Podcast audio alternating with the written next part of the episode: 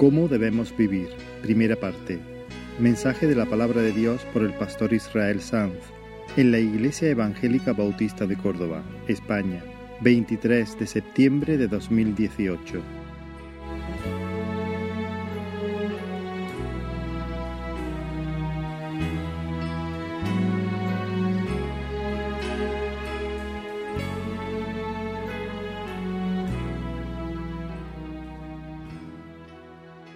De nuevo la palabra del Señor en, en, la carta de Pablo a Tito, en el capítulo 2, estamos en una serie que hemos titulado Un llamado a la piedad, basada en esta carta del apóstol Pablo. Y una vez más vamos a leer los versículos del 1 al 15. Tito capítulo 2, versículo 1 Y dice la palabra del Señor, pero tú habla lo que está de acuerdo con la sana doctrina, que los ancianos sean sobrios, serios, prudentes, sanos en la fe, en el amor, en la paciencia. Las ancianas asimismo sean reverentes en su porte, no calumniadoras, no esclavas del vino, maestras del bien, que enseñen a las mujeres jóvenes a amar a sus maridos y a sus hijos, a ser prudentes, castas, cuidadosas de su casa, buenas, sujetas a sus maridos, para que la palabra de Dios no sea blasfemada. Exhorta asimismo a las jóvenes a que sean prudentes, presentándote tú en todo como ejemplo de buenas obras. En la enseñanza mostrando integridad, seriedad, palabra sana e irreprochable, de modo que el adversario se avergüence y no tenga nada malo que decir de vosotros.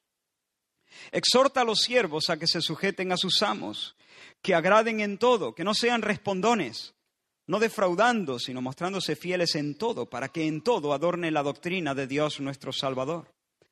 Porque la gracia de Dios se ha manifestado para salvación a todos los hombres, enseñándonos que renunciando a la impiedad y a los deseos mundanos, vivamos en este siglo sobria, justa y piadosamente, aguardando la esperanza bienaventurada y la manifestación gloriosa de nuestro gran Dios y Salvador Jesucristo quien se dio a sí mismo por nosotros para redimirnos de toda iniquidad y purificar para sí un pueblo propio, celoso de buenas obras.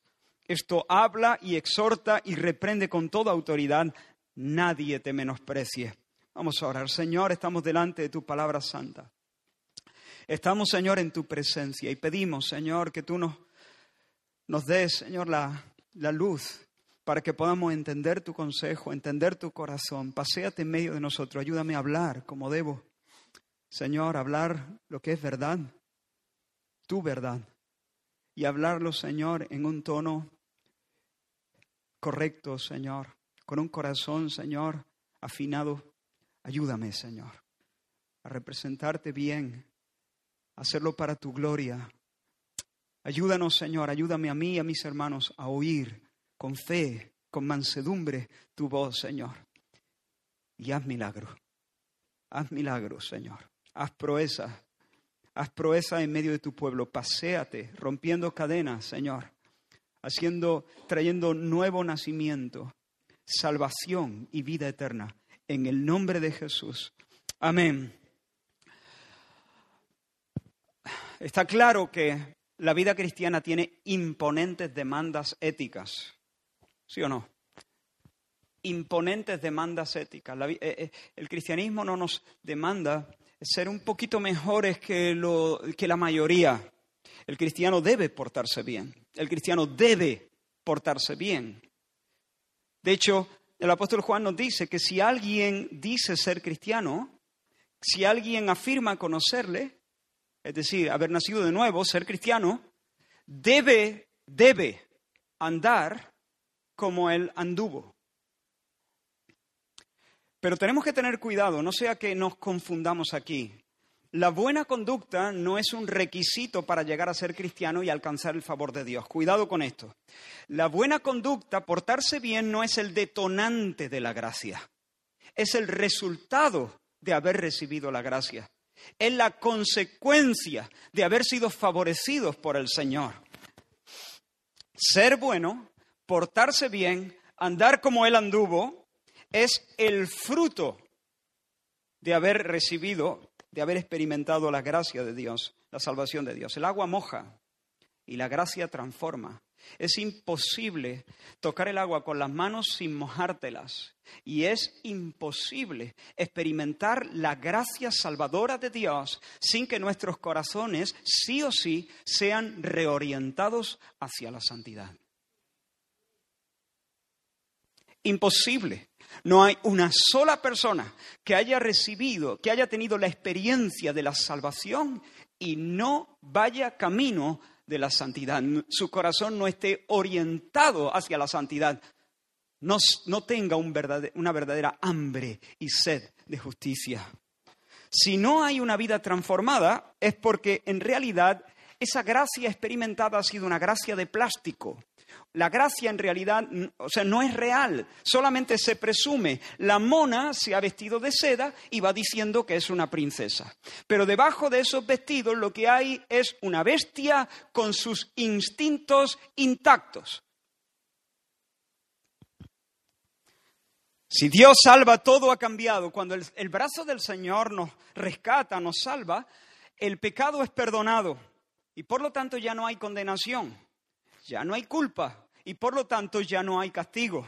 Dios, entonces, cuando nos salva, nos acredita, pone en nuestra cuenta la justicia de Cristo y a partir de ahí nos trata como si nosotros no hubiésemos pecado nunca, como si siempre, de un modo perfecto, sin excepción, hubiésemos cumplido al pie de la letra la ley del Señor. De esa manera nos trata Dios. Pero, además, además de acreditarnos la justicia de Cristo, además de revestirnos de su mérito, el Señor nos da una nueva naturaleza, nos comunica su vida, morando Él en nosotros por su Espíritu Santo y por lo tanto implantando dentro de nosotros. Por favor, no, no te pierdas en esto. Piensa en lo que estoy diciendo. No escuche este mensaje eh, esperando que yo diga una frase que sea como una especie de descarga o de revolcón emocional. Razona, piensa, esfuérzate, cánsate si es necesario, pero piensa estas cosas, entiéndelas, pide al Señor que, que te las dé a entender. Cuando Dios nos comunica su vida por el Espíritu Santo morando en nosotros, Él implanta en nosotros una nueva fuerza motriz que es eficaz para llevarnos a la piedad verdadera. Por lo tanto, no solamente se nos declara justos, sino que se nos hace justos. No solo se nos declara justos, sino que se nos hace justos, no de un modo perfecto, pero sí de un modo verdadero y real. No solamente se nos imputa la justicia de Cristo, sino que se nos infunde la justicia de Cristo. No solamente se nos acredita justicia sin obras, sino que se nos capacita para hacer buenas obras. A lo primero se le llama justificación, a lo segundo se le llama santificación. Lo primero es un evento terminado, lo segundo es un proceso que continúa de este lado de la eternidad hasta que le veamos cara a cara. Yo nunca estaré más justificado delante de Dios de lo que lo estoy ahora mismo. Ni cuando yo esté en el cielo completamente glorificado, estaré más justificado de lo que lo estoy ahora. Pero gracias a Dios, sí estaré más santificado de lo que lo estoy hasta ahora. Me entristece ver que todavía estoy lastrado por mi pecado.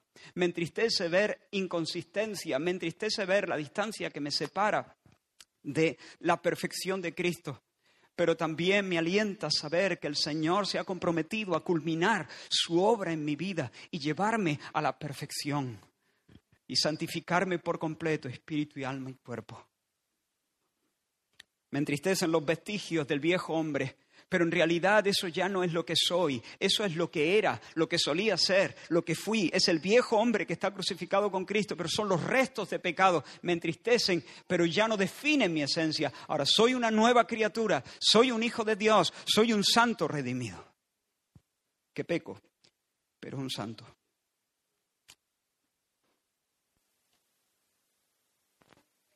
Así que Dios, por su gracia salvadora, no solamente nos libra de la culpa, del pecado, sino también del dominio del pecado. Dios nos libra de la culpa del pecado, perdonándonos los pecados, pero también nos libra del dominio del pecado. Por eso cantábamos hace unos minutos. ¿Cómo era? En aquella cruz. Y luego decíamos, el pecado ya no me puede atar. Libre soy en él. Libre en verdad. ¿Te lo crees? ¿Es bíblico eso? El pecado ya no se enseñoreará de vosotros. Porque no estáis bajo la ley, sino bajo la gracia. Un poquito más adelante voy a explicar algo de eso. Así que no solamente se nos rescata del infierno, se nos rescata de nuestra vana manera de vivir. La gracia que solamente perdona es una gracia chapucera. La gracia que perdona al ladrón, pero no lo cambia, de modo que ahora quiera trabajar y además esté deseoso de compartir con otros. Esa es una chapuza completa. Es una gracia subcristiana, sacada de cualquier lado, pero no de la Biblia. Y Dios, hermanos, no es un Dios chapucero. Cristo se dio a sí mismo para romper las cadenas del pecado y para librarnos de la esclavitud del pecado, para, para, librarnos de la esclavitud de nuestras pasiones, para arrancar de nuestros corazones la rebeldía, para hacernos nuevas personas mansas y humildes bajo el liderazgo del Espíritu Santo. Dios renueva nuestra voluntad. Dios obra en nosotros un nuevo querer. Dios implanta nuevos afectos, nuevos deseos y nos da una nueva capacidad para ajustar nuestra vida a los nuevos deseos. Es decir, produce el querer y produce el hacer o el poder o la capacidad para hacer lo que quiero, que es lo que quiere Dios por cuanto Él ha sido el que ha implantado esos nuevos deseos y esos nuevos afectos. Así que, hermanos, el cristiano, yo sé que estoy repitiendo muchas de las cosas que dije en, el antiguo, en el anterior, perdón, mensaje, no me importa. Yo quisiera atornillarlas en mi alma y en la tuya. El cristiano debe portarse bien. El cristiano debe portarse bien, pero no solamente eso. El cristiano debe andar como él anduvo, pero no solamente eso. Además, el cristiano puede portarse bien y el cristiano puede andar como él anduvo. ¿Por qué? Porque la gracia de Dios se ha manifestado. Por eso los líderes pueden ser hombres de Dios aún en la ciudad viciosa de Creta. Por eso los hombres mayores pueden ser respetables, sensatos, sanos en la fe, sanos en el amor. Y los jóvenes pueden tener dos dedos de frente, vivir con lucidez, con cordura, sujetar sus pasiones bajo el yugo de la palabra de Dios. Y las ancianas deben y pueden, deben y pueden ser, eh, deben ser, ser temerosas del Señor y vivir con reverencia como mujeres de Dios y no darse a la bebida ni al cotilleo. Oh, es que se me va, se me va la lengua, se me va la ven. Hermana, la gracia de Dios se ha manifestado. Tú puedes vivir venciendo la tentación de ser un alcahueta.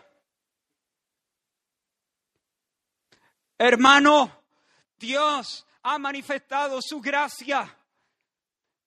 Dios puede librarte de ser un alcahueto.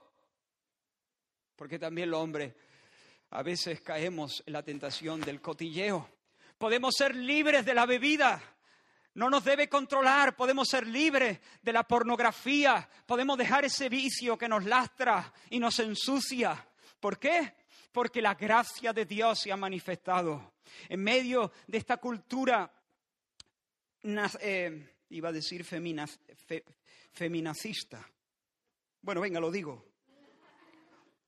Las mujeres jóvenes pueden y deben ser amables y, y, castas y puras y dedicadas a sus esposos y cuidadosas de su casa y dedicadas a sus hijos. Y los siervos pueden obedecer de buena gana a sus amos en Creta y los empleados a sus jefes, aunque sean antipáticos e injustos y caprichosos, y servir en condiciones difíciles con integridad. Tito, díselo a la iglesia, dile a los hermanos que vivan así. ¿Por qué? Porque la gracia de Dios se ha manifestado.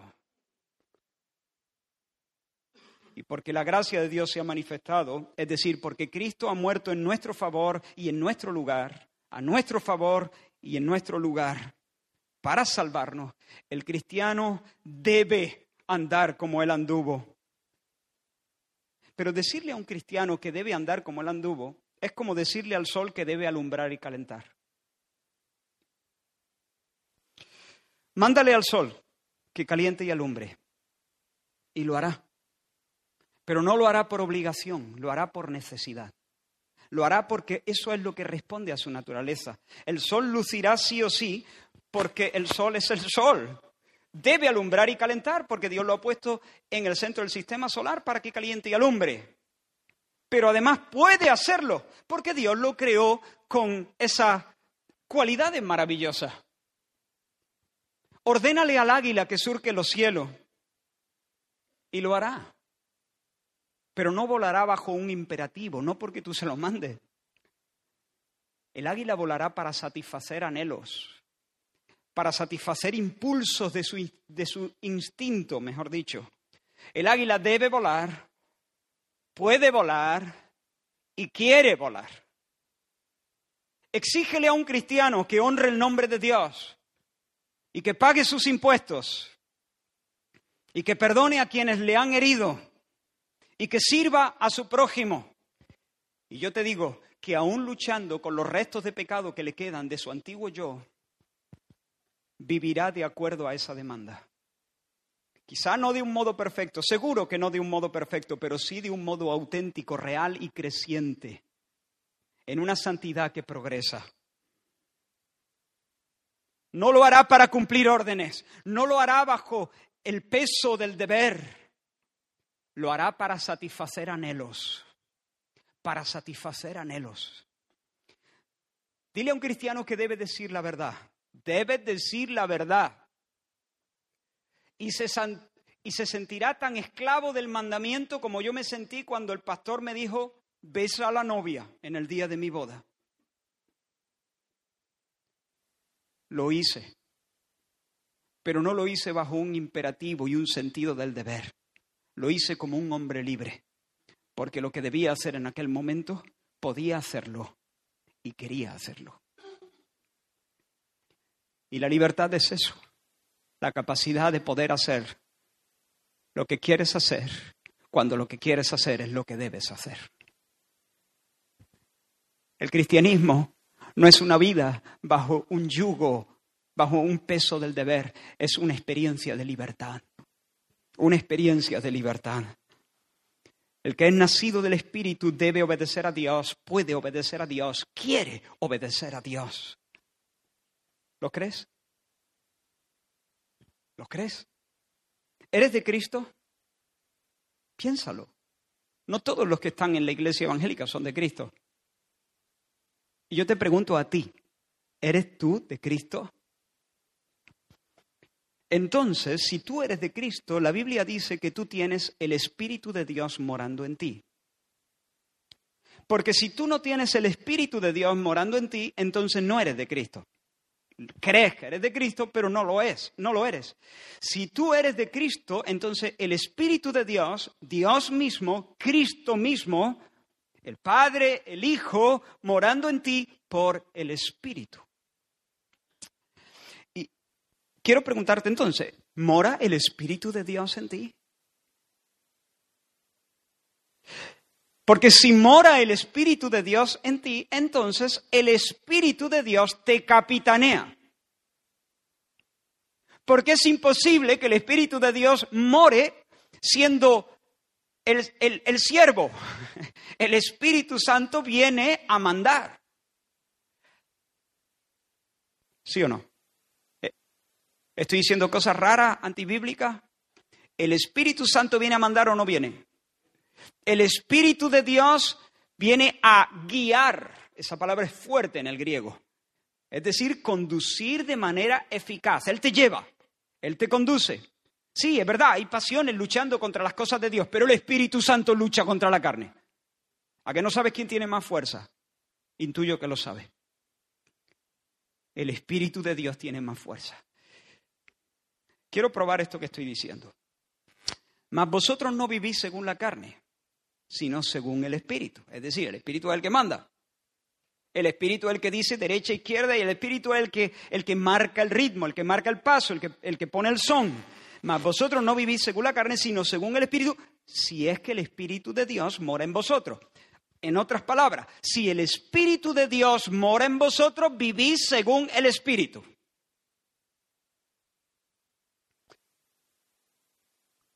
Y sigo leyendo. Y si alguno no tiene el Espíritu de Cristo, no es de él, no es de Cristo. Y un poquito más adelante, Romanos 8:14, porque todos los que son guiados, y esa es la palabra fuerte, conducidos de manera eficaz, los que son guiados, no, significa que el Espíritu te sugiere eh, lo que tienes que hacer, no, lo que, lo que está diciendo es que el Espíritu te conduce, te lleva, te impulsa, te constriñe. Y todos los que son guiados por el Espíritu de Dios, estos son hijos de Dios. Es decir, los hijos de Dios viven según el Espíritu. ¿Eres guiado por el Espíritu de Dios? Entonces eres, e, eres alguien que vive según el Espíritu. De cuando en cuando pecas, pero vives según el Espíritu. Ahora,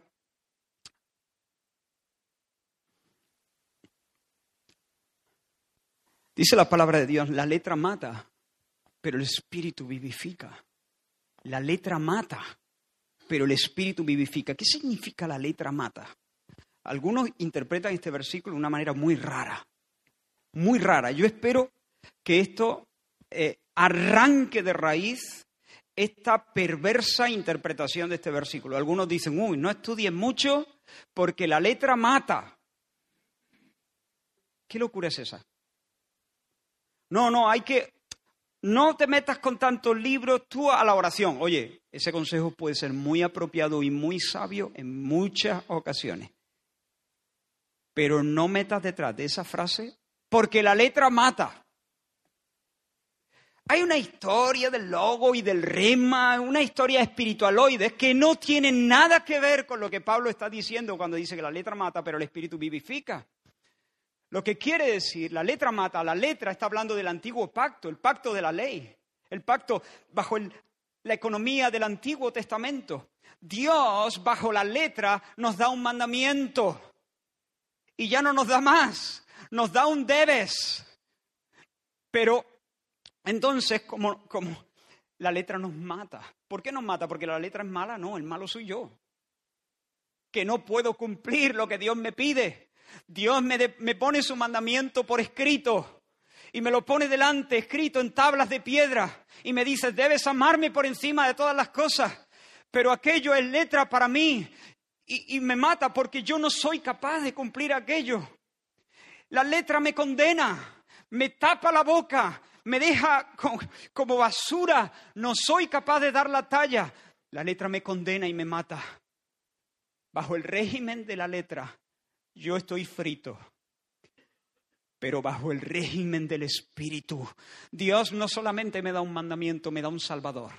Dios no solamente me da un mandamiento escrito en una tabla, ahora me da un Salvador que viene por su Espíritu a morar en mí. Bajo el antiguo régimen de la letra estoy frito, pero bajo el régimen del Espíritu no solamente debo amar a Dios, ahora puedo amar a Dios.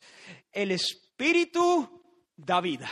El Espíritu vivifica. El Espíritu no te deja con un quiero y no puedo. El Espíritu no te, no, te deja en una vida que es frustración y miseria. El Espíritu te suministra la misma vida de Cristo para que ahora por fin yo pueda andar como Él anduvo. Yo pueda cumplir la palabra del Señor, el mandamiento del Señor, y no solamente pueda, sino que quiera hacerlo. La letra mata. Bajo el antiguo régimen de la ley no podemos, somos condenados, tenemos que cerrar la boca. Pero hermanos, esta es la buena noticia que por el Evangelio se nos ha anunciado, que ahora Estamos bajo un régimen nuevo. Yo haré un nuevo pacto. Voy a escribir esa mi ley no en una tabla externa a vosotros. La voy a escribir en vuestra mente y en vuestro corazón. Y os cambiaré el corazón y os pondré un corazón nuevo de carne sensible que vibre a mi, a mi ritmo, que lata a mi ritmo. Y pondré dentro de vosotros mi espíritu y yo haré, yo haré que andéis en mis caminos. El espíritu da vida. La experiencia del religioso es frustrante. Como digo, un querer y no poder, pero en el cristiano más sencillo, el Espíritu Santo actúa suministrando la vida poderosa, invencible de Cristo. Por eso la vida en Cristo, en el cristiano más sencillo, es un querer y poder. Menos que esto, no hay cristianismo. Ese es el mínimo. Si es menos que esto, es religión evangélica, todo lo más. A ver, religión evangélica es mejor que el culto a Satán. Pero religión evangélica no te lleva al cielo. Cristo te lleva al cielo. La gracia de Dios se ha manifestado para salvación. Y hermanos, quiero en, el tiempo que queda avanzar. Sé que no he dicho nada nuevo. Eh, todo esto de otra manera lo estuvimos abordando en el mensaje pasado. Pero vamos a ver un poco más detenidamente cómo entonces debemos concretamente vivir bajo el régimen del Espíritu y nuestro texto dice, la gracia de Dios se ha manifestado enseñándonos, versículo 12, enseñándonos que renunciando a la impiedad y a los deseos mundanos, vivamos en este siglo sobria, justa y piadosamente, aguardando la esperanza bienaventurada de la manifestación gloriosa de nuestro gran Dios y Salvador Jesucristo. Así que la gracia nos enseña, nos seduce, nos educa, nos disciplina a vivir como Dios manda. Pero ¿cómo debemos vivir? Y en este texto se señalan tres rasgos, tres marcas muy claras de lo que debe ser la vida de un cristiano que ha experimentado la gracia, de un hombre, de una mujer agraciado. Tres marcas, hoy vamos a ver solamente dos. La primera es un rechazo radical a lo malo enseñándonos que renunciando a la impiedad y a los deseos mundanos. En segundo lugar, una dedicación a lo bueno. Vivamos en este siglo sobria, justa y piadosamente. En tercer lugar, una esperanza vibrante que ancla nuestros afectos en Cristo Jesús, aguardando la esperanza bienaventurada y la manifestación gloriosa de nuestro gran Dios y Salvador Jesucristo. Esas son las tres marcas de una vida según Dios, que agrada a Dios. Y vamos a ver la primera y la tercera. Vamos a dejar la segunda para un próximo mensaje, si Dios quiere. Y vamos a ver la primera y la tercera. Y lo hago de esta forma porque tengo un interés muy grande en mostraros, que el Señor me ayude, la conexión que hay entre renunciar a lo malo y esperar en Cristo solamente. Así que en primer lugar, renunciar a lo malo rechazar lo malo, esa es la primera marca de una vida que ha experimentado la gracia de Dios, renunciando a la impiedad y a los deseos mundanos. Es decir, decirle no a lo que caracterizaba nuestra vieja vida. Dos cosas, la impiedad y la mundanalidad. Impiedad, mundanalidad. La impiedad, ¿qué es la, impiedad?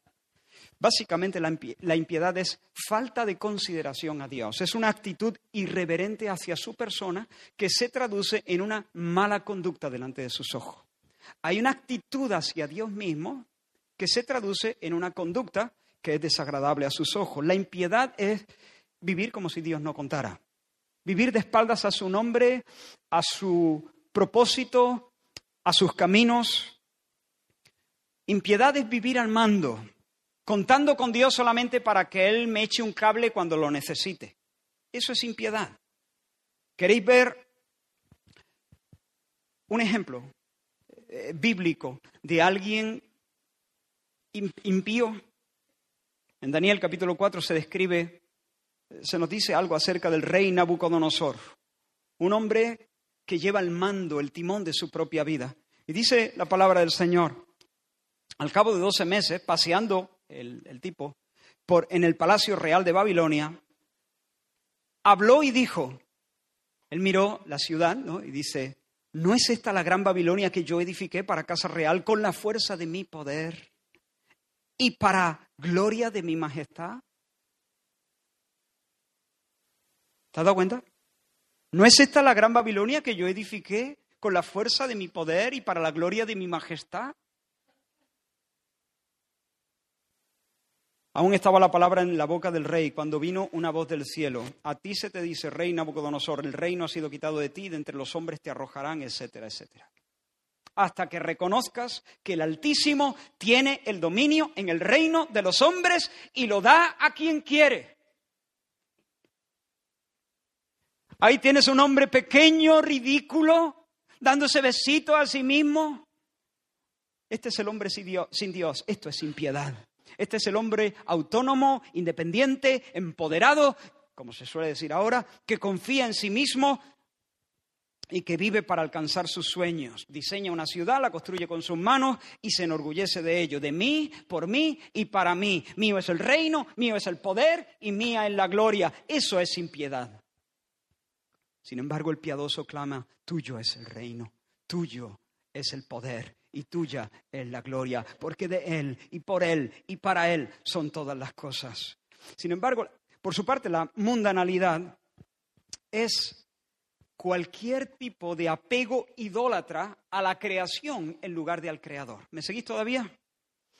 El texto habla de los deseos mundanos. El apóstol Juan expande esta idea en Primera de Juan capítulo 2. No améis al mundo. Estamos hablando de mundanalidad deseo mundano. No améis al mundo ni las cosas que están en el mundo. Si alguno ama al mundo, el amor del Padre no está en él. Si alguno ama al mundo, no es cristiano. Es lo que acaba de decir, ¿no? El amor del Padre no está en él. Porque todo lo que hay en el mundo, los deseos de la carne, los deseos de los ojos y la vanagloria de la vida no proviene del Padre, sino del mundo. Y el mundo pasa y sus deseos, pero el que hace la voluntad de Dios permanece para siempre. Déjame describir rápidamente estas, tres categorías de deseos. Los deseos de la carne son deseos naturales y legítimos que pertenecen al cuerpo. Por ejemplo, comida, bebida, relaciones sexuales, descanso. Pero se convierten en deseos eh, pecaminosos, en concupiscencias, cuando en lugar de existir subordinados a Cristo y a nuestro amor por el Señor, estas cosas vienen a ser la alegría de nuestra vida. Lo que nos da vidilla. Uy, a mí lo que me da vidilla es el desayuno, el almuerzo, la merienda y la cena, ¿no? Hay gente que básicamente encuentra la alegría en la comida. De hecho, cuando se sienten tristes o ansiosos, acuden a su refugio, el manantial de sus consuelos, el frigorífico. Sí, parece una... Eh, pero yo estoy convencido de que aquí en este salón eh, hay personas que tienen que estar luchando y vigilando contra esa tentación. O al dormir, o a los placeres del sexo, o a los placeres del spa, o del solecito, o de las vacaciones, la hamaca, eh, yo qué sé. Cuando vienen a ser la alegría de nuestra vida, se convierten en tiranos. La persona sensual es aquella persona que vive procurando darle al cuerpo lo que pide el cuerpo. El que vive para estas cosas, el que cree que allí va a encontrar abundancia y felicidad, la vida abundante, la vida plena, la va a encontrar en eso, en comer bien, descansar, eh, mm, que no se le moleste demasiado del trabajo justo y lo necesario para ganar un poco, pero el disfrute de, este, de estas cosas, que no tienen por qué ser malas en sí mismas. Esaú, por ejemplo, es un hombre eh, sensual. Esaú era un tío activo, un, hombre, un cazador. Como cazador nadie le, ganaba. Y de hecho su padre Isaac lo admiraba por eso. El campo era suyo, lo dominaba, lo conocía como la palma de su mano. Tú, había una presa y, y ahí estaba enchufado, conectado, activo. Pero para las cosas espirituales, las cosas celestiales, un topo. Para las cosas de, sí, hay que ir al, campo a cazar, a hacer una enramada, mm, poner trampa, vamos a hacer, Esaú lo, tiene en primera línea. Allí está, pero las cosas espirituales, ah, un postezo, un aburrimiento. Entonces, claro, recuerda, Esaú tenía la bendición de Dios como primogénito que era en su familia. Por, por, por nacimiento, por derecho le pertenecía esa bendición. Pero recordáis lo que pasó, ¿no? Un día que su hermano venía de cazar y venía el hombre pues fatigado, cansado, hambriento, y las tripas le estaban reclamando su, comida, y vio a su hermano eh, Jacob, haciendo, estoy diciendo Esaú, ¿no? Esaú y Jacob. Jacob estaba haciendo un guiso rojo, lenteja, de hecho. Y aquella lentejita, eh, con su olor a, iba a decir chorizo, pero chorizo no, chorizo no llevaba, ni morcilla. Aquella lentejita se le metieron por, por, por el alma a Esaú. Y Esaú le dijo, hermano, eh, dame del guiso.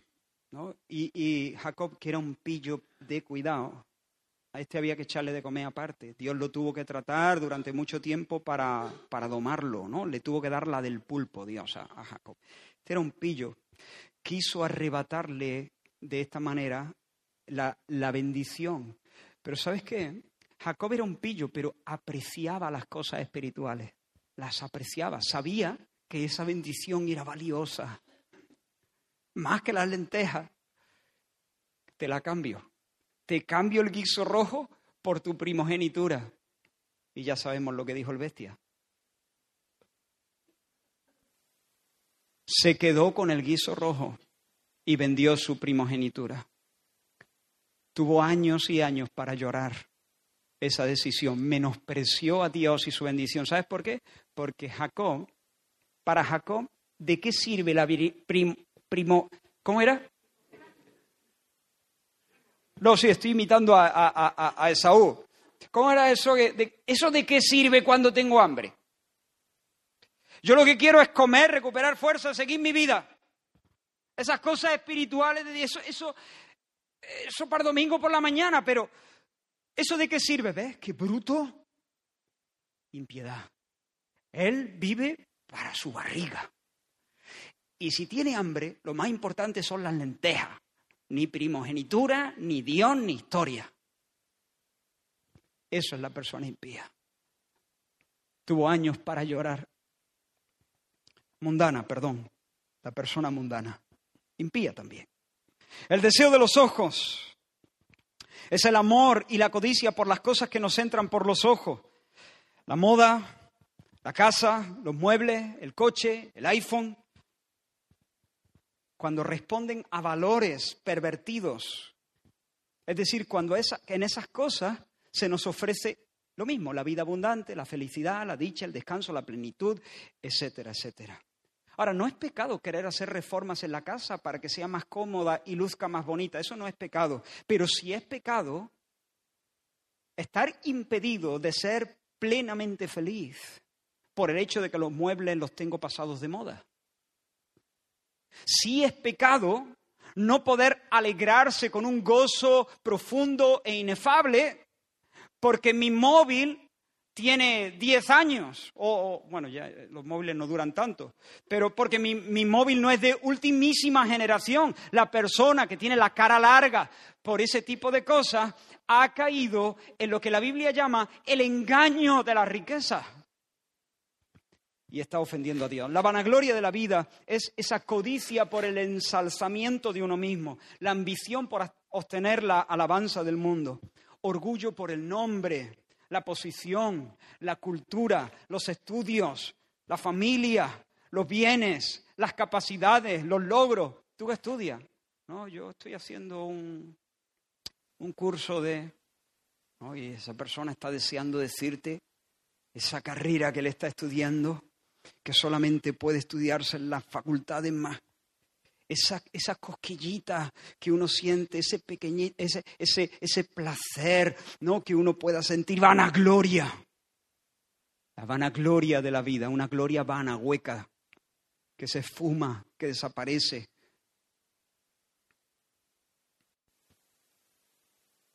La iglesia a la que pertenecemos puede ser motivo de vanagloria. El ministerio que desempeñamos puede ser motivo de vanagloria. Los conocimientos bíblicos que tenemos pueden ser un motivo de vanagloria. El número de personas que nos siguen en Instagram. O que, o que nos aprueban con un dedito hacia arriba, perdonándonos la vida, ¿no era eso?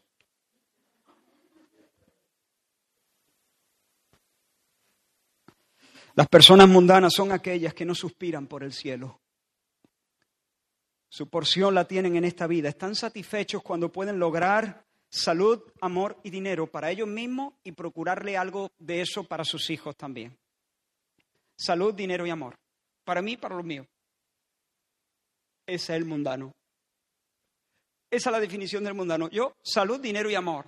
Para mí y para los míos. ¿Lo pruebo con un versículo? Venga. Salmo 17, libra mi alma de los malos con tu espada, de los hombres con tu mano, oh Señor, de los hombres mundanos, pon atención, cuya porción la tienen en esta vida y cuyo vientre está lleno de tu tesoro. Sacian a sus hijos y aún sobra para sus pequeñuelos. Eso, ese es su mundo. Tener para su barriga, tener para la barriga de sus hijos. Y están contentísimos con eso. Están sanitos, tienen que comer, están todos bien, gorditos, bueno, se pueden ir de vacaciones, todo bien. Esa es la persona mundana, pero ya no tiene más aspiraciones. Mira lo que termina diciendo el salmista. En cuanto a mí, veré tu rostro en justicia. Estaré satisfecho cuando despierte a tu semejanza. ¿Qué es que quiero estar enfermo y pasar hambre? No. Pero que después de comer y estar sano, mi corazón sigue suspirando y sigue insatisfecho hasta que encuentro en ti satisfacción. El hombre mundano quiere panes y peces y si Jesús les da panes y peces, seguirán a Jesús. Lo seguirán. Pero si Jesús deja de dar panes y peces, lo abandonarán y buscarán a alguien que les ofrezca algo mejor. Por eso, muchas veces se nos ha dicho, ¿por qué tanta gente entra a la iglesia y dicen, sí, yo quiero seguir al Señor y luego los perdemos? Y muchos han, creo, creo, esta es mi opinión, han sido demasiado duros con la iglesia, diciendo que no hemos hecho bien el seguimiento. Yo creo que la mayoría de las veces que sucede eso es porque realmente esas personas nunca se convirtieron. Iban persiguiendo no al, no, no al dador de los regalos, iban persiguiendo los regalos del dador. Y cuando se cortó el grifo, cuando el Señor empezó a tratarlos de otra manera, cuando calentó el sol, cuando se empinó la cuesta, entonces dijeron, uy, esto no era. Y siguieron buscando la buena vida en otro, en otro sitio.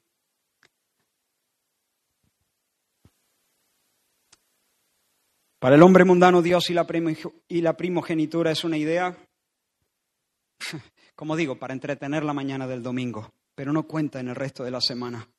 Lo único que le interesa es lo que el cielo pueda arrimarle. Pero para la persona que ha experimentado la gracia de Dios, Dios es todo.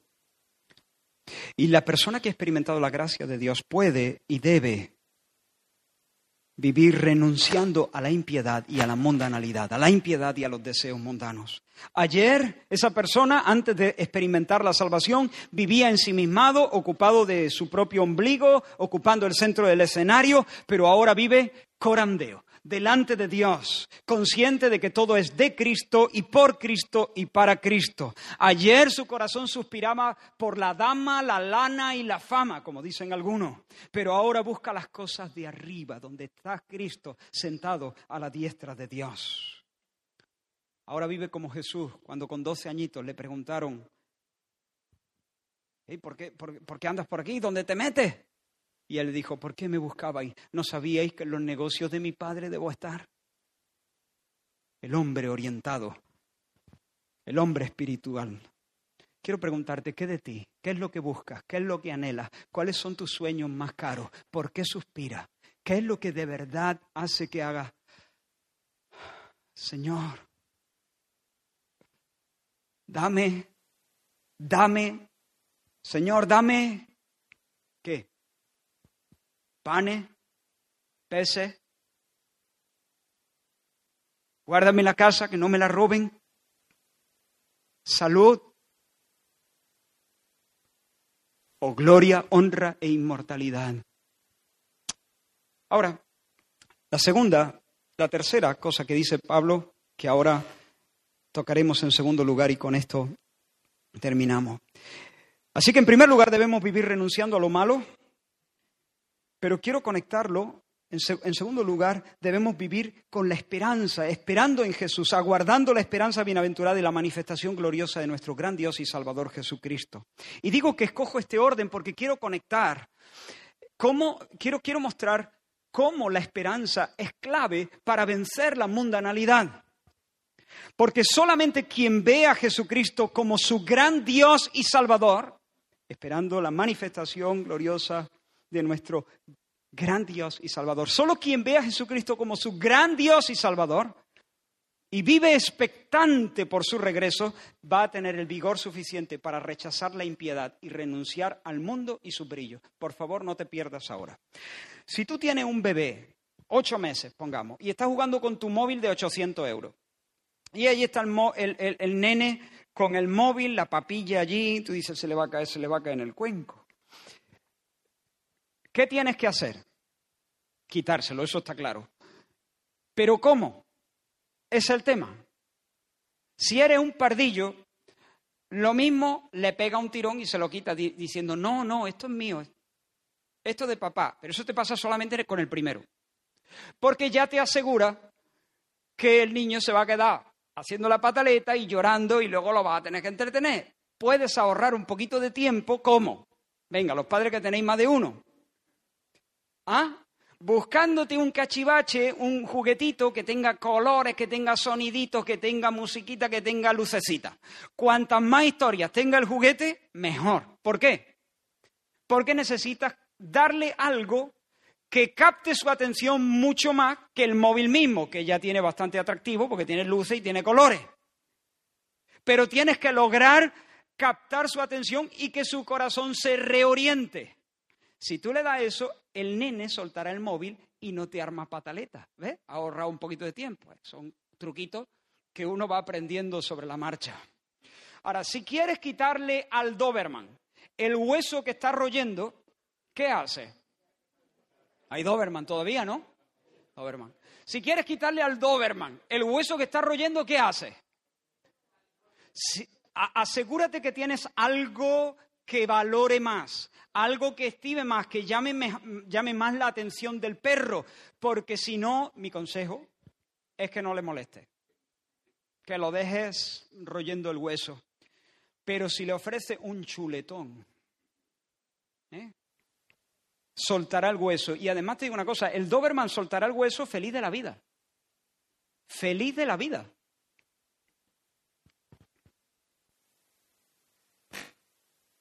No le den nada y se aferrará a su hueso y si tiene que enseñarte los dientes, te enseñará los dientes. Pero si le das la chuleta con su carne y con su grasa y todo, se olvida del hueso. Alguien lo ha dicho de esta manera, para resistir las tentaciones del presente siglo malo, es decir, para vencer la mundanalidad, el mejor antídoto es llenar nuestra mente de las glorias del siglo venidero. No solamente debemos, sino que podemos renunciar a la impiedad y a los deseos mundanos, pero además podemos hacerlo felices de la vida. Podemos renunciar felices de la vida sin llorar, sin tener un sentimiento de pérdida, sin sentirnos miserables. Podemos dejar atrás lo que hasta aquí ha sido nuestro tesoro. ¿Por qué? Porque nuestro corazón se ha quedado prendado y seducido por un nuevo amor. Permaneced atentos, ya estoy en la recta final. Hermanos, en virtud de la obra de gracia de Dios que nos hace nacer de nuevo, en el nuevo nacimiento nosotros recibimos un corazón que es capaz de apreciar la belleza, el valor, la dignidad, la supremacía de Cristo por encima de cualquier otra cosa. Si eso no significa el nuevo nacimiento, entonces no sé lo que significa el nuevo nacimiento. En el nuevo nacimiento nosotros recibimos una nueva mente, un nuevo corazón, una naturaleza nueva que es capaz de apreciar el valor de Cristo. Hasta ese momento, antes de nacer de nuevo, nosotros miramos a Cristo y no significa mucho.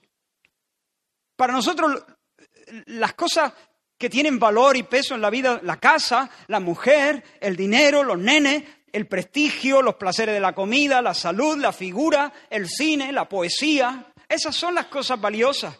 Pero ahora hemos recibido un nuevo corazón y Cristo es más precioso. De hecho, mira lo que el apóstol Pedro dice, para vosotros, para nosotros, para vosotros pues los que creéis, primera de Pedro capítulo 2 versículo 7, para vosotros pues los que creéis, Él es precioso. Él es precioso. Si esa no es una definición de un cristiano, no sé lo que es un cristiano. Un cristiano es una persona que mira a Cristo y dice, Él es precioso. Un cristiano es una persona que dice, para mí el vivir es Cristo y el morir es ganancia, porque entonces cuando muera voy a estar cara a cara con Él.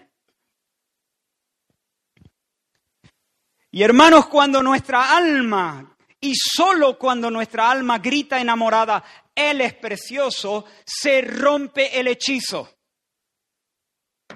Los deseos de la carne, los deseos de los ojos, la vanagloria de la vida pierden su atractivo y ya no pueden controlarnos. Porque ahora con los, nuevos ojos de la fe entonces vemos que el mundo pasa y sus deseos, pero que Cristo es la roca de los siglos. Ahora Jesús es más codiciable y el mundo y sus atractivos en, comparación es un mendrugo de pan duro. Ahora podemos decir, como dijo el salmista, tu misericordia es mejor que la vida. mejor que la vida. Mejor. ¿Qué, ¿Qué cabe en la vida?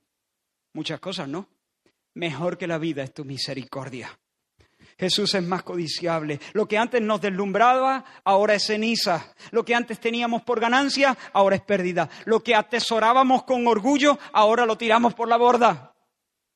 Mira este texto, este es precioso, porque todo lo que es nacido de Dios vence al mundo. Todo lo que es nacido de Dios vence al mundo.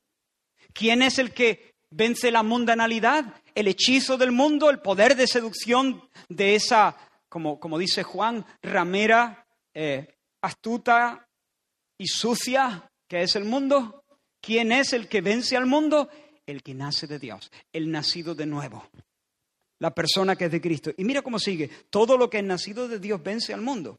Y esta es la victoria que ha vencido al mundo, nuestra fe. Ahora, ¿cómo es que el que nace de nuevo vence al mundo? ¿Por qué razón el mundo no puede seducir y hechizar a aquel que ha nacido de nuevo. Muy fácil, por lo que ya he dicho, porque el que ha nacido de nuevo ha recibido un nuevo corazón que es capaz de valorar la dignidad y la belleza de Cristo.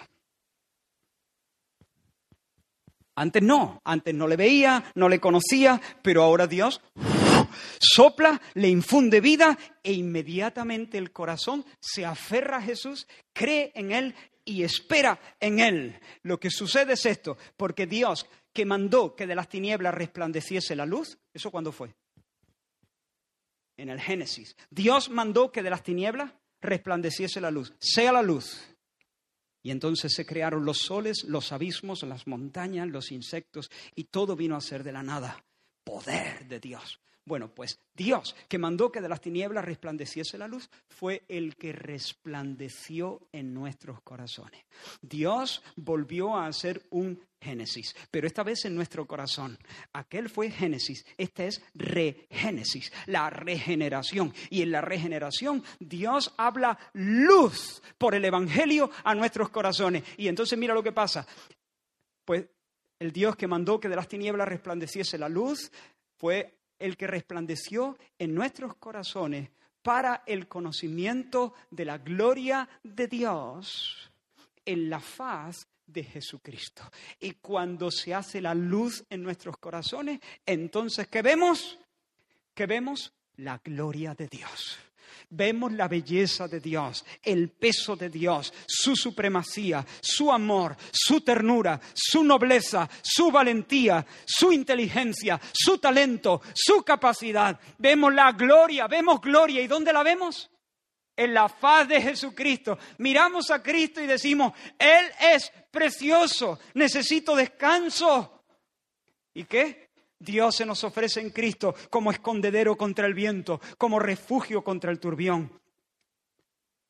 Y de repente yo que tenía mi ahorrillo, que yo pensaba que aquello era lo que me iba a dar eh, seguridad en el mundo, ahora todo ese dinero no lo tiro por la alcantarilla, pero ahora soy libre, ya no me controla, porque todo ese dinero no es lo que me da descanso. Yo tengo descanso legítimo y eterno en Cristo Jesús, que es mi reposo. Por, por, eso todo este dinero ahora ya no es visto como el que me da descanso, es como una especie de refugio de papel, una casita de cartón que no puede resistir ni la brisa de la tarde. Cristo es el que me da seguridad. Miramos a Cristo y vemos gloria. Dios es como arroyo de agua en tierra de sequedad, como sombra de gran peñasco en tierra calurosa. ¿Necesito placeres y lujo? Los tengo todos en Cristo. Yo veo la gloria del Dios bello en la faz de Jesucristo y todos los demás lujitos y placeres que el mundo pueda ofrecerme son un puñadito de bellotas. ¿Qué es lo que ha pasado en el nuevo nacimiento? Nuestros ojos se nos han abierto, se nos ha abierto. Y lo que hasta aquí ha sido lo que ha hecho las delicias de nuestro corazón ha perdido todo su atractivo porque una nueva pasión se ha apoderado de nuestros pechos. Con todo el respeto lo digo. Espero que no suene ofensivo, pero de alguna manera, por seguir el ejemplo de antes, Cristo es el chuletón. Y todo lo demás es un hueso. Todo lo demás es un hueso. Hemos encontrado una perla de tanto valor. Quizá este suena mejor, una perla que un chuletón. Pero bueno, para el caso son, son ejemplos que, que, usa, este es un ejemplo que usa la Biblia. Es la perla de tanto valor y todo lo demás nos parece arena. Jesús es el gran Dios, Jesús es el Salvador, Jesús lo es todo. Le admiramos, le amamos, le deseamos. Él es más que suficiente, somos ricos. Jesucristo basta. Nuestra vida antes no ha sido sino roer un hueso, pero ahora hemos sido introducidos en una tierra de leche y miel que no se agota. Y al poner nuestra fe en Jesús, soltamos el hueso. ¿Ve? Por eso el que ha nacido de Dios cree en Jesús y ve en Jesús la gloria de Dios. Por eso, como está viendo gloria, como tiene descanso, como tiene sus deseos de belleza, de orden, de plenitud, de significado, satisfecho, como Jesucristo le basta y sobra, entonces vence al mundo, se rompió el hechizo, el mundo ya no puede seducirlo. Si es que se está hartando, se está hartando de placeres, está comiendo y bebiendo. Jesucristo es verdadera comida, verdadera bebida, el refugio contra el calor, eh, eh, su canción, su escondite, la espada de su triunfo. Jesucristo es todo. Por lo tanto, está lleno, está satisfecho. Y cuando el mundo viene ofreciéndole su copa, su cáliz de oro, pero lleno de fornicaciones que ensucian y provocan a Dios, entonces el cristiano que está comiendo y bebiendo de Cristo tiene el vigor suficiente para decirte, apártate de mí. Chuchería no.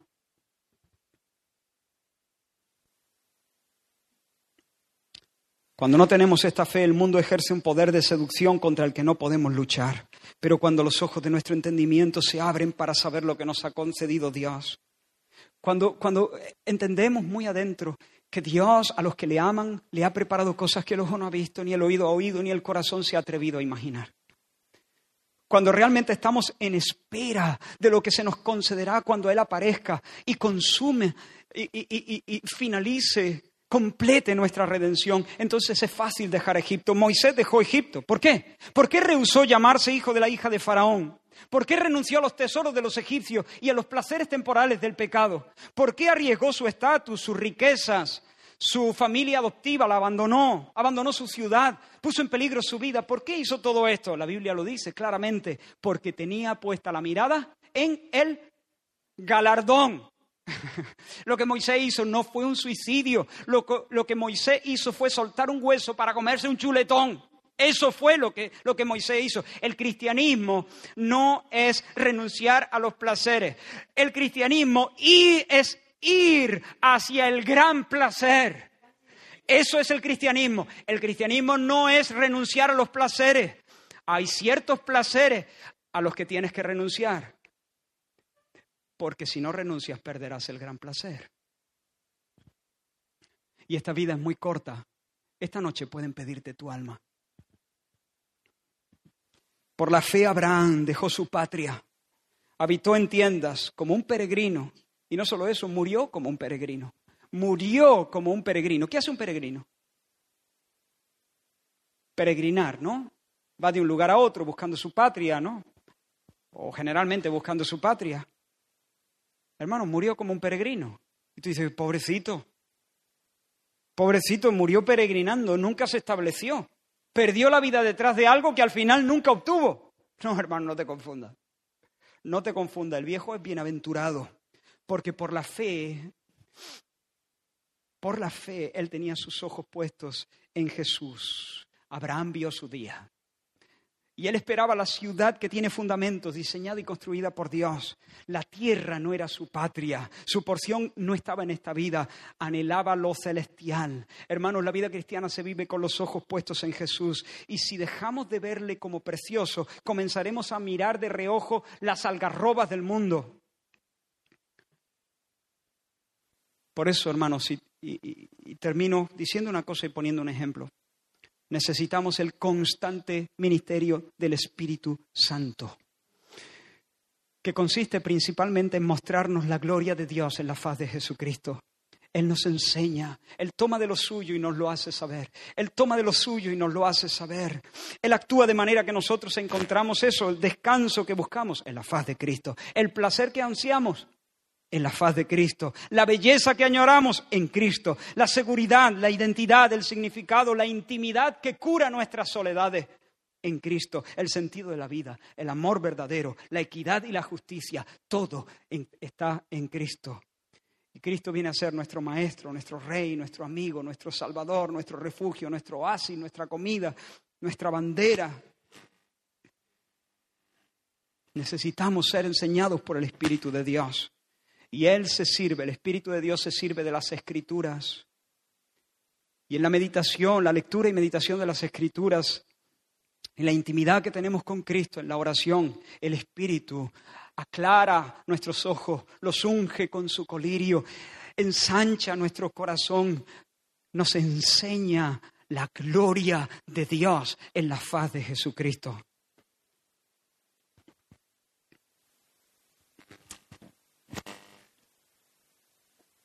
Solamente cuando podemos decir, mi alma está pegada a ti.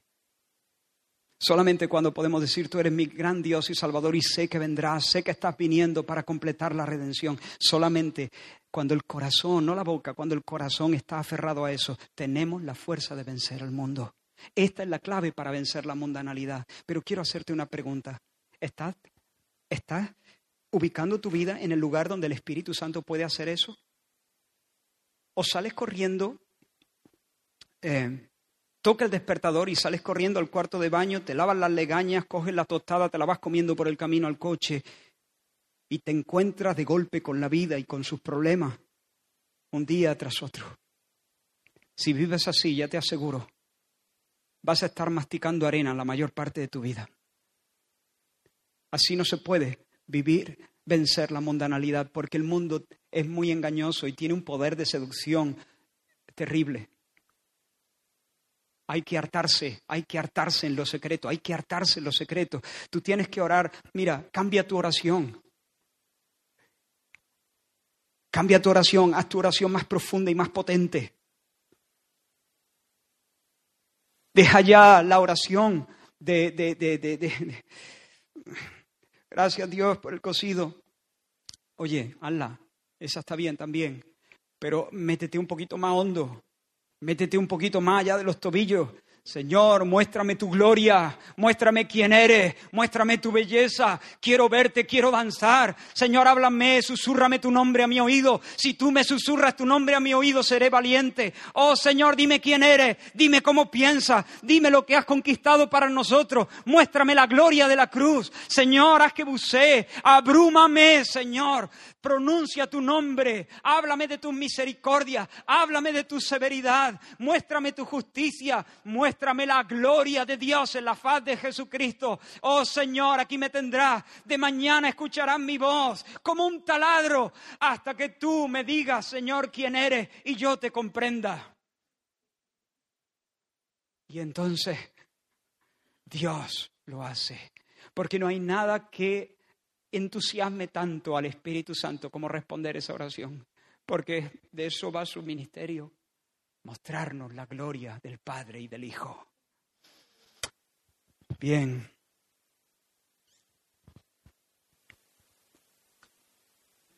¿Recuerdas a Rafael? Creo que he usado esta, esta ilustración que ideé para un mensaje de la serie firmes sobre la armadura de Dios, o firmes en la batalla, no recuerdo cómo la llamamos. Y luego creo que esta es la tercera vez que la voy a usar, y esta vez la voy a leer muy rápidamente, no me voy a detener porque el tiempo ha pasado y queremos, necesitamos ahora ya terminar. Pero mira cómo funciona la esperanza, mira cómo funciona la fe y la esperanza. Rafael. Rafael era un albañil del montón. Lo cierto es que sabía trabajar bien, pero todo era un fastidio. Le molestaba el sol del mediodía, la lentitud de los peones a su cargo, la jornada que se estiraba hasta las nueve o diez horas, aunque su contrato dejaba claro que no debía sobrepasar las ocho. Le molestaba el yeso, los tacos, el cemento, el andamio, la hora de empezar, los guantes, las botas, el mono de trabajo. Sucedía que llevaba dos meses sin cobrar y no tenía esperanzas de recibir su justo salario. Aumentaban sus sospechas de que el jefe no tenía intención de darle lo que le debía. Mientras entretiene esos pensamientos y crece su rabia, se golpea con la machota en el pulgar, la suelta de un golpe, quiere llorar de coraje, pero le da vergüenza y se contiene. De repente se acerca un hombre con traje. Unos cámaras le siguen. Se trata del presentador de un prestigioso programa de televisión que está haciendo furor. Empresarios multimillonarios contratan por un día a un trabajador escogido al azar de entre todos los contribuyentes. A cambio de su trabajo de ocho horas, le recompensan con una vivienda de lujo, un mes con todos los gastos pagados en el hotel de su elección con toda su familia y un sueldo vitalicio de 2.500 euros al mes libres de impuestos durante toda su vida. Rafael no sale de su asombro, pero cuando se recupera del shock pregunta, ¿y qué tengo que hacer? El empresario decide que debe seguir haciendo exactamente lo que está haciendo, terminar su jornada, eso es todo, y después el premio. Rafael se coloca los guantes, corre al andamio, se encarama de un salto, sube con una sonrisa y toma la machota. Su corazón late deprisa, quiere besar la espuerta, quiere besar el cincel, se percata de que los pájaros cantan a poca distancia. Respira hondo y comienza a tararear una canción. De nuevo se golpea el pulgar. Se le había olvidado, se había olvidado del dolor. ¿Y le duele? Pues claro, pero esta vez le duele aún más. Suelta la machota de un golpe y enseguida piensa en la casa, en el hotel, en la cara de sus hijos y de su mujer, en el sueldecito de por vida. Retoma la machota y retoma su canción. Ya no le molesta el polvo del cemento, ni el calor del sol de la tarde. Suda, pero suda contento. Tiembla al levantar los sacos, pero no deja de canturrear mientras lo hace. Ya no gruñe a los peones, les habla. Gracias, fenómeno. Gracias, campeón. ¿Me podrías traer, por favor? Los chavales alucinan. Llega el fin de la jornada, el sol se oculta detrás de la montaña y Rafael todavía se siente fresco. Escucha, que si hay que echar un día más. ¿Qué le ha pasado a Rafael? El trabajo es el mismo, ¿no? La machota doble igual. El saco pesa lo mismo. Rafael ha creído que todo va en serio, no hay duda, se trata del presentador. Además conoce al empresario. le ha visto en el periódico en varias ocasiones, pero además espera, está expectante, sabe que antes de terminar el día tendrá una fortuna, se gloría en su esperanza, se gloría en su esperanza. Se está frotando las manos mientras está colocando los tacos. Multiplica esta experiencia por infinito y comprenderás lo que la esperanza puede hacer en el alma de un cristiano. Así se vive, aguardando la esperanza bienaventurada y la manifestación gloriosa de nuestro gran Dios y Salvador Jesucristo. ¿Por qué Rafael estaba así? Porque apreciaba el hotel, apreciaba el sueldo vitalicio y apreciaba el, ¿qué era lo otro? La casa. Lo apreciaba. ¿Por qué la esperanza cristiana infunde valor a nuestros corazones? Porque apreciamos a Cristo. Él es gran Dios y Salvador. Y sabemos que viene cuando vivimos aguardándole, nosotros podemos golpearnos con la machota, decir ay, dolernos, sangrar y no abandonar nuestra canción. Si hay alguien que está sintiendo, vamos a terminar con un canto este, este tiempo, si hay alguien que está sintiendo que el mundo lo ha hechizado, lo tiene, lo tiene agarrado, te voy a pedir que mientras cantamos esta canción, tú hagas esa oración que yo te estaba animando a hacer. Espíritu de Dios, Dios, por tu Espíritu, muéstrame tu gloria en la faz de Jesucristo. Ven a mí. Si hay alguien que nunca se ha encontrado con Cristo, entonces yo te digo en el nombre del Señor, arrepiéntete de tu pecado, arrepiéntete de tu maldad, pon tu confianza en Él, que es el Cordero de Dios que quita el pecado. Él ha muerto en el lugar de los pecadores. Ha resucitado de la muerte para ahora ser nuestro Salvador y nuestra justicia. Ven al Señor. Aleluya.